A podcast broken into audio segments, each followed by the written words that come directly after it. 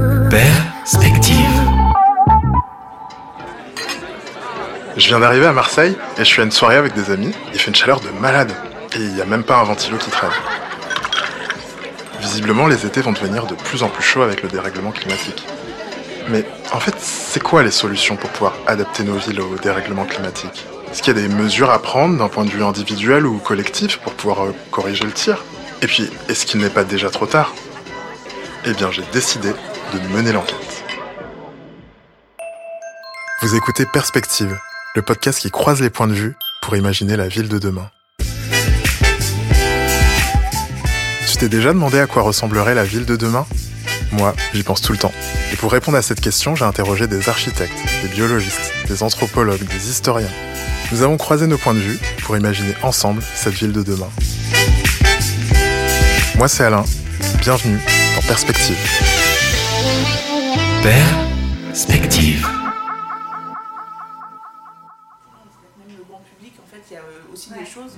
Pour débuter mon enquête, j'ai voulu interroger le passé pour comprendre comment les villes se sont adaptées aux enjeux climatiques en fonction des époques. J'ai été à la rencontre d'Oriane Mass. Elle est historienne et je vous l'avais présentée dans l'épisode 3 du podcast où je la questionnais sur le patrimoine. Après une petite visite dans sa bibliothèque pour pouvoir feuilleter les nombreux livres d'histoire, d'architecture qui la composent, Oriane m'explique que les perturbations climatiques façonnent les villes depuis des siècles. Alors l'un des problèmes euh, des villes sur euh, par exemple le climat, et beaucoup de villes ont été confrontées au fur et à mesure des siècles, c'est par exemple l'inondation et la crue. Donc ça on pense à Paris 1910, euh, la ville de Lyon à la fin du 19e. Donc il y a eu beaucoup de villes qui ont beaucoup souffert de ce problème d'inondation.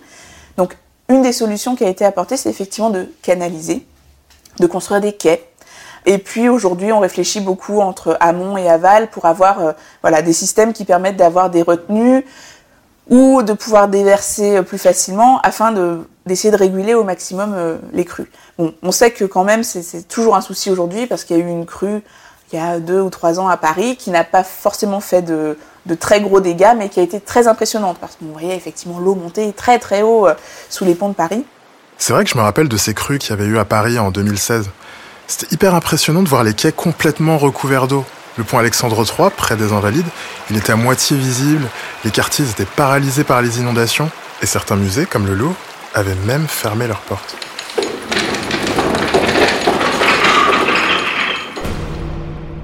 J'avais d'ailleurs découvert que le musée avait développé des solutions ingénieuses pour pouvoir protéger les œuvres. Il s'était inspiré de solutions testées lors des précédentes inondations. Et ce que m'explique Oriane avec ces exemples de crues à Lyon ou à Paris, c'est qu'on peut s'inspirer de ces événements climatiques exceptionnels pour pouvoir repenser la ville, s'adapter aux dérèglements climatiques et développer des solutions. Parce que les effets, on commence déjà à devoir les supporter. Et c'est que le début. Je me souviens que Gilles m'avait parlé de ça. L'humain a comme oublié qu'il est une construction biologique, en fait. Gilles Boeuf est biologiste. Je vous l'avais présenté dans le deuxième épisode du podcast. Je l'avais interrogé sur la place de la nature dans l'espace urbain. Ce soir à la Pitié, je vais faire une conférence justement sur les, les nouvelles maladies qui apparaissent en relation avec euh, le climat qui change. Le moustique tigre, il a gagné 20 départements cette année-là. La dengue, le chikungunya, le zika. Et ouais, parce que le dérèglement climatique, il se traduit aussi par l'arrivée dans nos villes de nouvelles maladies qui sont transmises par des moustiques qui, eux, sont de plus en plus à l'aise avec nos températures qui grimpent.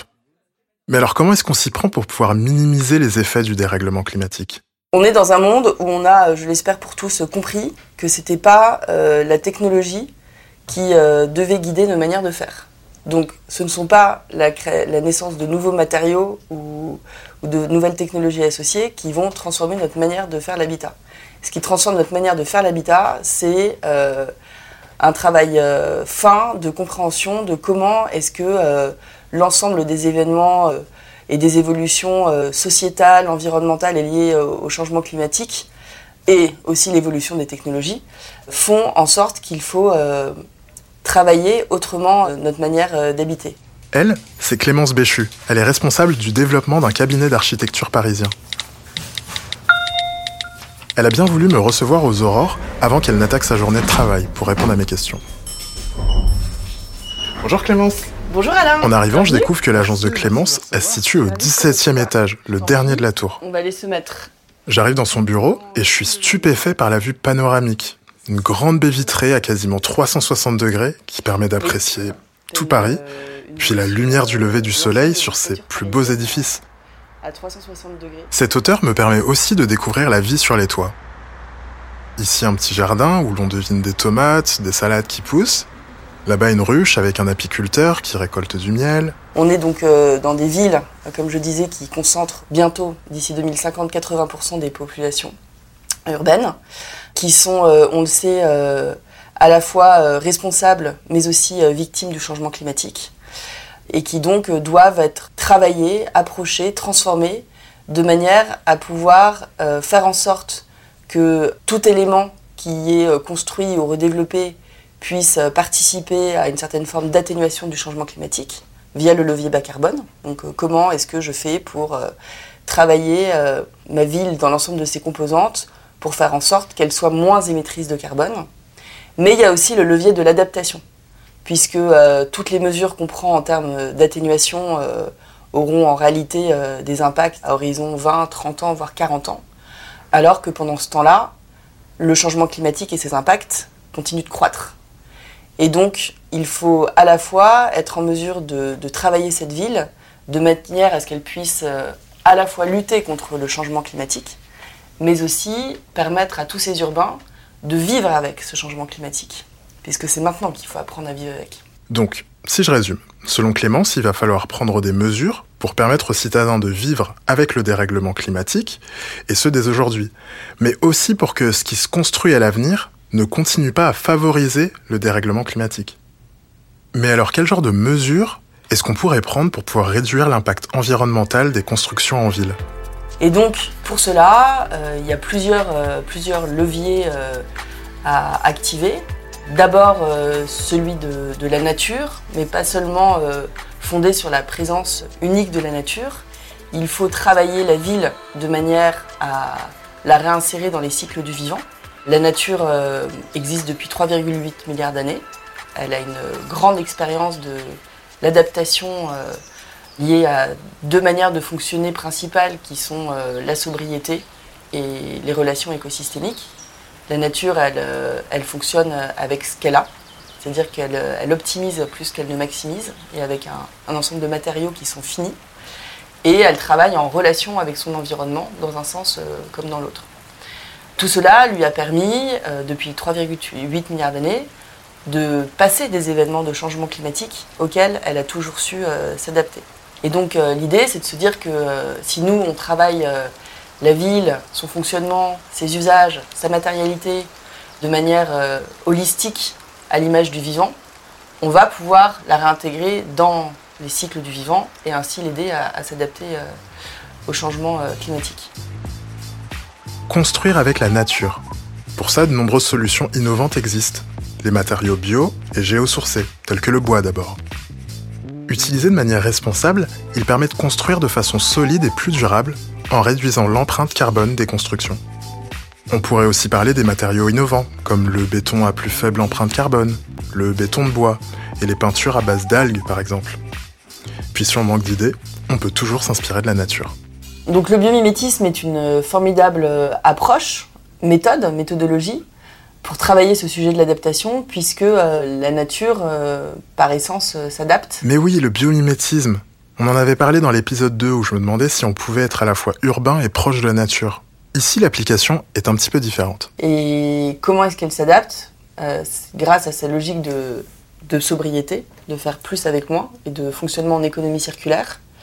Et grâce à sa capacité à travailler euh, en équipe, j'ai envie de dire, avec euh, l'écosystème auquel euh, elle appartient. Au niveau de la sobriété, ça permet de travailler le sujet sur les matériaux. La nature travaille avec un ensemble de matériaux qui sont finis, dont les principaux sont le carbone, l'hydrogène, l'oxygène, l'azote. Et avec ça, le vivant sait fabriquer des structures extrêmement complexes que nous, les humains, avec nos moyens technologiques, n'avons pas réussi à fabriquer. Alors tout ça c'est bien beau dans l'idée. Mais à quoi ça ressemble concrètement cette quête de sobriété matérielle? Au moment où je pose la question à Clémence, elle pointe du doigt une petite tour en métal qui trône sur son bureau. Une sorte de building new-yorkais futuriste, entouré de ce qui ressemble à un nid d'abeilles. Et en fait, on a trouvé que euh, l'observation des exostructures du vivant était très intéressante, puisque euh, dans la nature, en fait, euh, on constate qu'il y a beaucoup de structures qui souvent sont poreuses et non pleines. Nous, on a un esprit humain qui est souvent euh, très rassuré par les pleins. On se dit ça va être plus solide. En réalité, euh, il y a beaucoup, beaucoup de structures poreuses qui sont beaucoup plus euh, solides que les, que les structures pleines. Pensons au nid d'abeille, par exemple. En travaillant sur une tour avec une exostructure, porteuse donc, on a pu réduire la taille et donc le besoin de matière de son noyau intérieur et ainsi euh, générer un bâtiment qui a nécessité 30% de matière en moins par rapport à une, une, tour de même gabarit et qui en plus a eu euh, le double intérêt également de, euh, de dégager des, des, plateaux de travail, parce que c'est une tour de bureau, extrêmement flexible pour répondre à cet enjeu d'adaptation et de réversibilité des usages au quotidien s'inspirer des ruches et de la structure en nid d'abeilles qui accueille la reine et ses ouvrières pour penser des tours qui accueilleront, elles, des milliers d'employés. Ça paraît logique finalement. En poursuivant ma discussion avec Clémence, elle m'explique qu'au principe du biomimétisme s'ajoute la notion d'économie circulaire, qui consiste à promouvoir une utilisation plus respectueuse des ressources. Par exemple en massifiant le réemploi des matériaux, en valorisant les déchets et en favorisant la réhabilitation, la rénovation et la transformation de bâtiments existants. En gros, ça revient à faire plus avec moins, optimiser au lieu de maximiser. Et travailler en économie circulaire sur un chantier, bah, c'est par exemple organiser le réemploi des matériaux issus de la déconstruction. Clémence m'a d'ailleurs parlé d'un de ses projets de réhabilitation en banlieue parisienne, sur lequel a été mis en place de l'économie circulaire. En fait, c'est un bâtiment qu'on a réfléchi post-Covid, avant le Covid, qui est devenu l'actuel siège du groupe Canal+, à Issy-les-Moulineaux.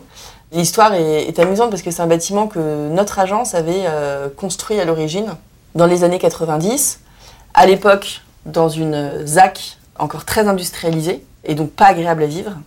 Et raison pour laquelle le premier bâtiment qu'on avait construit, qui faisait 30 000 m2, avait été conçu très refermé sur lui-même pour protéger ses usagers. Et en fait, on s'est retrouvé 30 ans après avec un bâtiment euh, devenu très obsolète à plein de niveaux, tant dans ses usages, euh, dans sa capacité à accueillir de nouveaux usages, que euh, dans sa non-performance environnementale, dans son manque de végétalisation, et dans un contexte où en plus la ville et la vie autour de lui avaient euh, énormément muté. Le quartier était devenu agréable. Et donc on a travaillé ce bâtiment de manière à le réouvrir à la ville, en intégrant une sorte de rue intérieure, baptisée le Living Square, et en le travaillant en fait de manière hybride avec cette rue intérieure plus euh, un, premier étage dédié en fait à la, à la, communauté, donc à la vie avec la ville ou à la communauté du, bâtiment, et des étages supérieurs dédiés réellement euh, à l'utilisation de, l'entreprise de bureau euh, le, prenant. Et en fait, on s'était dit à l'époque, en fait, il faudrait peut-être imaginer aller encore plus loin que ça, en imaginant un utilisateur qui viendrait prendre les étages du R 2 jusqu'au toit, et un opérateur euh, ad hoc qui viendrait opérer vraiment toute la partie community pour euh, l'animer et développer euh, ben, l'ensemble des, services et de d'autres lieux de travail, de tiers lieux de travail dont on a, besoin. Canal Plus y a vu un intérêt vraiment très marqué de pouvoir y, implanter pour la première fois l'ensemble de ses équipes. En fait, l'ensemble des équipes de groupe Canal Plus n'avaient jamais été sur une même unité de lieu parce qu'une réhabilitation exemplaire, et donc euh, répondant aux enjeux de RSE, et parce que euh, structuré et organisé de manière à pouvoir euh, répondre à ces nouveaux enjeux. Ce bâtiment, c'est un exemple concret de réhabilitation réussie. On construit sur la base d'un bâtiment existant en s'adaptant aux nouvelles normes et standards. C'est construire la ville sur la ville. On parle ici des initiatives qui sont prises au niveau de la ville, au niveau collectif. Mais est-ce qu'il n'y a pas des choses à faire à un niveau plus individuel? J'avais interrogé Gilles sur ce sujet, et comme d'habitude, il n'a pas mâché ses mots. Il faut gérer l'eau partout. Hein. L'eau, c'est vraiment pour moi la question essentielle. Arrêter les fuites d'eau, euh, euh, garder de l'eau de bonne qualité pour tous, gratuite en accès, ça c'est aussi absolument fondamental. Quand il faisait un château fort, il faisait pas un château fort s'il n'y avait pas de source et de puits. Hein. L'eau était sacrée à l'époque, ça veut dire que dans les petits villages, un type aurait mis des saletés dans un puits, mais il était lynché par la population. Gilles Boeuf, biologiste. Mais tout le monde s'en fout. Puisque ton eau, tu sais pas d'où elle vient. Hein. Tout ton robinet, elle vient du fleuve d'à côté, on l'a mélangé pour avoir moins de pollution. En tout cas, c'est vrai que si on laisse tout dériver, on finit par toujours ce que disait Elinor Ostrom dans son prix Nobel d'économie. Elle disait quand on laisse l'accès à un bien commun sans organisation pour gérer ce bien commun, ça finit toujours par sa destruction. On l'a vu sur les stocks de pêche, les stocks de morue, par exemple, on l'a vu sur les forêts. Euh. Je suis pas contre, encore une fois. Moi, je, regarde tous les essais. C'est comme un médecin qui travaille, bah, il teste des, molécules, il fait des essais. Hein. On regarde ce qui marche et ce qui marche pas. Mais a priori, ce qu'il faut quand même, c'est beaucoup plus de respect pour le vivant qui n'est pas humain. C'est fondamental. Hein. Et pour ça, ça revient toujours à la même chose. Hein.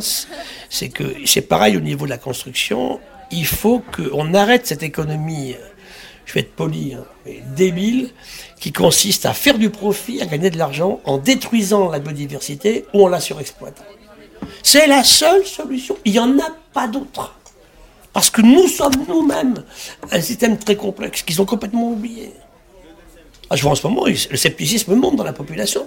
Mais je suis désolé, euh, c'est ça ou, ou ça passera pas. En fait, ce que Gilles nous invite à faire, c'est respecter le vivant. Que ce soit à titre individuel ou collectif, d'arrêter de favoriser la croissance et la surexploitation au détriment de la biodiversité, même si ça implique de devoir parfois prendre des mesures et renoncer à certaines libertés pour le bien de notre planète. Ça peut aussi impliquer d'installer chez soi, si on le peut, des sources d'énergie sobres en carbone. Toutes ces perspectives, partagées par Oriane, Gilles et Clémence, me replongent dans mon questionnement de départ. C'est quoi les solutions pour pouvoir adapter nos villes au dérèglement climatique? Ben, Je réalise qu'en fait, cette question n'est pas nouvelle. Nos villes ont toujours dû s'adapter à des défis climatiques. On l'a vu avec les inondations parisiennes en 1910 ou pendant les crues de Lyon à la fin du 19e siècle.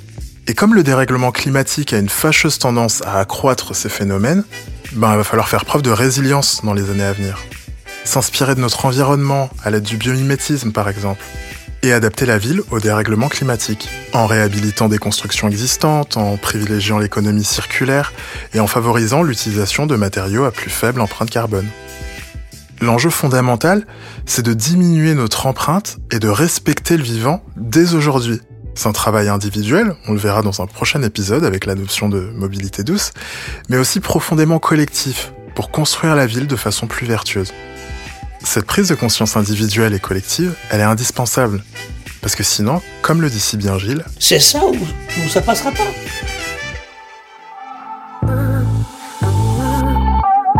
Perspective.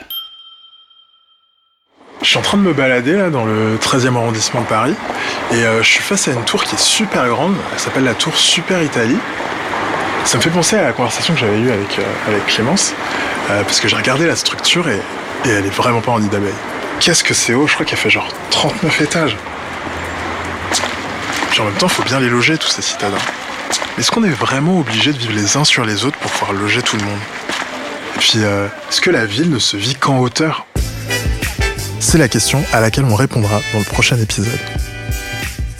En attendant, retrouvez tous les détails de mes recherches dans le descriptif de ce podcast. Quant à moi, je vous donne rendez-vous le mois prochain pour une nouvelle enquête de perspective.